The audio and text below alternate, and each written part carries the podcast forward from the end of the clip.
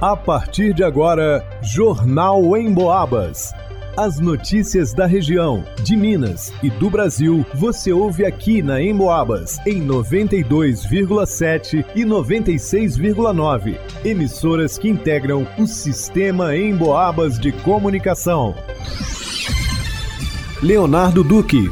Eleições 2022. Juiz da 328ª Zona Eleitoral de São João del Rei fala sobre preparativos finais para o primeiro turno. Elaine Maciel. Último dia de inscrições para mutirão direito a ter pai em São João del Rei. Vanusa Rezende. IFE de São João del Rei abre inscrições para o processo seletivo de 2023 com 485 vagas distribuídas em 15 cursos. Marcelo Alvarenga. Paróquia de São Judas promove corrida em outubro.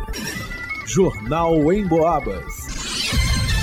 Agora é contagem regressiva. Já é neste domingo, 2 de outubro, o primeiro turno das eleições 2022 data símbolo de um dos pilares mais robustos da democracia brasileira. Eleitores de norte a sul do Brasil vão às urnas escolher seus representantes em cinco cargos: deputados estadual e federal, senador, governador e presidente. Em São João Del Rei, de acordo com o TSE, o Tribunal Superior Eleitoral, mais de 70.300 pessoas estão aptas a votar cumprindo o ato de cidadania. Nesta reta final, os trabalhos estão intensos na 328ª Zona Eleitoral da cidade histórica. O relato é do juiz responsável pela unidade, Dr. Armando Barreto Marra. Ele concedeu entrevista ao Jornalismo em Destaque transmitido pela 92,7 FM. O cartório tem trabalhado sistematicamente na, na organização das urnas, na carga das urnas e na, na logística de distribuição das urnas. Temos feito reuniões com mesários, chefes de sessão. Hoje estamos fazendo reuniões com os delegados, que são os responsáveis pela chefia dos locais de votação. Temos feito muitas reuniões com o pessoal do cartório. As coisas estão quase 100% preparadas preparadas para domingo. Na ocasião, explicou que para votar não é obrigatório ter o título em mãos, mas ter um documento de identificação com foto é indispensável. E não há restrição de vestimentas. O eleitor tem a liberdade de ir votar com botões de candidatos, camisetas de partidos ou até envolvidos com a bandeira do Brasil. O que não pode é promover manifestações políticas em grupo.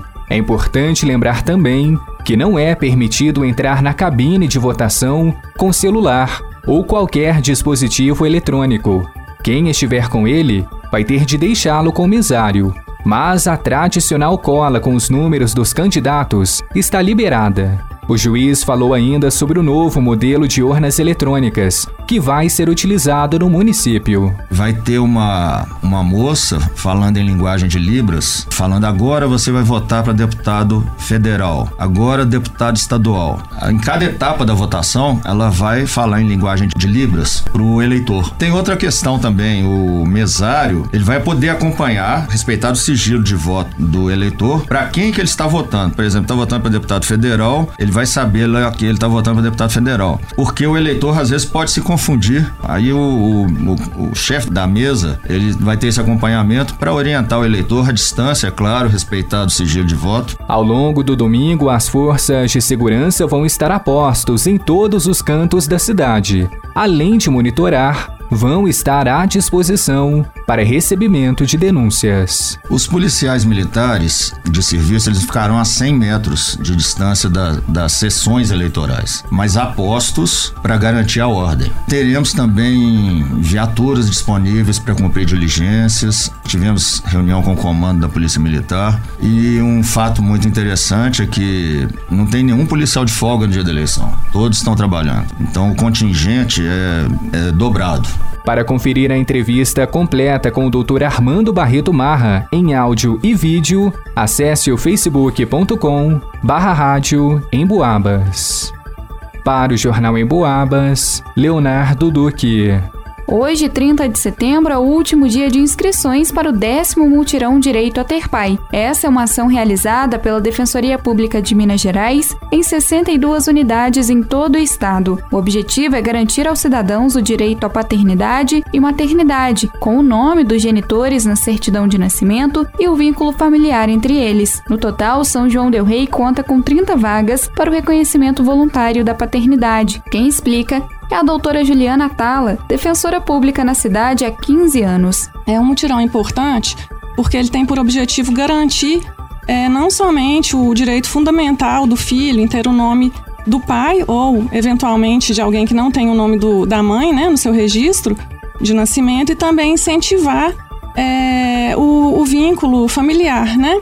incentivar o vínculo afetivo entre as pessoas. Né? Então, assim, é, a gente acredita que confirmando a paternidade, é, há um fortalecimento familiar e, consequentemente, até uma sociedade mais pacífica. Todo o serviço é gratuito e será realizado em 7 de outubro, contemplando exames de DNA e o reconhecimento espontâneo da paternidade e maternidade. E outra questão, assim, muito importante também é que é, é mais rápido, né? É uma, é uma ação rápida, efetiva, confirmando a paternidade. Nós vamos fazer o, os termos para o cartório fazer o registro, né, o exame de reconstrução de vínculo genético dando positivo. É um mutirão evita o ajuizamento de ações judiciais, é, evita gastos né, para o Estado, com a intimação, com a audiência, tudo isso. E acredito que seja bem é, válido né, para poder resolver. Para participar, precisa comprovar a ausência do nome do pai ou da mãe na certidão de nascimento além de cumprir um critério de renda individual, que deve ser de até três salários mínimos e a familiar de quatro salários. Os documentos necessários são certidão de nascimento, documento pessoal com foto, comprovante de endereço e de renda, documento do representante legal no caso de menores de 18 anos e o nome, número de telefone e endereço do suposto pai. Os interessados devem procurar diretamente a unidade da Defensoria Pública, na rua Felipe Marquete, número 206A, na Vila Marquete. O telefone para contato é o 3372 4397. Para o Jornal em Boabas, Elaine Maciel. O Instituto Federal do Sudeste de Minas Gerais, o IF Sudeste, abriu as inscrições para o processo seletivo nesta sexta-feira, dia 30 de setembro. Em São João del Rei serão oferecidas 485 vagas, divididas em 15 cursos técnicos, especialização técnica, graduação e pós-graduação. No total, serão oferecidas mais de 4 mil vagas para 123 cursos, distribuídos em 10 campi, diferente da Zona da Mata e Campo das Vertentes. Para participar do processo seletivo, os interessados devem se inscrever até o dia 31 de outubro. As inscrições devem ser feitas exclusivamente pelo site www.ifsudestemg.edu.br barra processo seletivo, mesma página que dá acesso a todos os editais. Todos os candidatos precisam fazer inscrição, aqueles que conseguiram isenção da taxa de inscrição e aqueles que tiveram pedido negado ou nem mesmo fizeram. A seleção para os cursos técnicos ProEja especialização técnica será realizada por meio de sorteio no dia 15 de dezembro. Já aqueles que estiverem interessados em ingressar nos cursos técnicos integrados terão que realizar uma prova objetiva, a ser aplicada no dia 11 de dezembro. O resultado será divulgado em 18 de janeiro de 2023. Para os cursos de graduação, o processo seletivo será feito em fase única, através de prova objetiva e prova de redação, também no dia 11 de dezembro. A seleção não tem relação com o Sistema de Seleção Unificado, SISU, que terá edital próprio publicado em 2023. Já as vagas da pós-graduação, lato senso, ou seja, para aqueles que querem ingressar no mercado de trabalho, serão distribuídas por meio da análise de currículo dos concorrentes. Já a seleção da pós-graduação, voltada para a área acadêmica, será executada em três etapas. Reforçando o endereço para inscrição e para conferir os editais www.ifsudestemg.edu.br barra processo seletivo. Para o Jornal em Boabas, Vanusa Rezende. Durante o mês de outubro, a paróquia de São Judas Tadeu celebra o seu padroeiro com diversos eventos. A corrida é um deles e está marcada para o dia 23 com largada às 8 da manhã. Em sua terceira edição, a corrida tem um trajeto de 7 quilômetros e os interessados podem fazer suas inscrições pelo site www.corridão.com ou no salão paroquial. A taxa é de 30 reais. A educadora física e coordenadora da catequese da paróquia, Márcia Lack, descreve o trajeto da corrida, que embora não seja muito longo, tem vários obstáculos entre subidas e uma grande descida, que é a Avenida 8 de Dezembro. Os corredores também poderão fazer as inscrições no dia da competição. Márcia destaca ainda que haverá premiação do primeiro ao quinto lugar geral e do primeiro ao terceiro lugar em todas as faixas etárias. Há espaço também para os pequenos na Corrida Kids. Com largada às 10 da manhã, terá presença garantida do mascote e querido das crianças da paróquia, o São Judinhas. Outras informações na Secretaria Paroquial pelo telefone 3372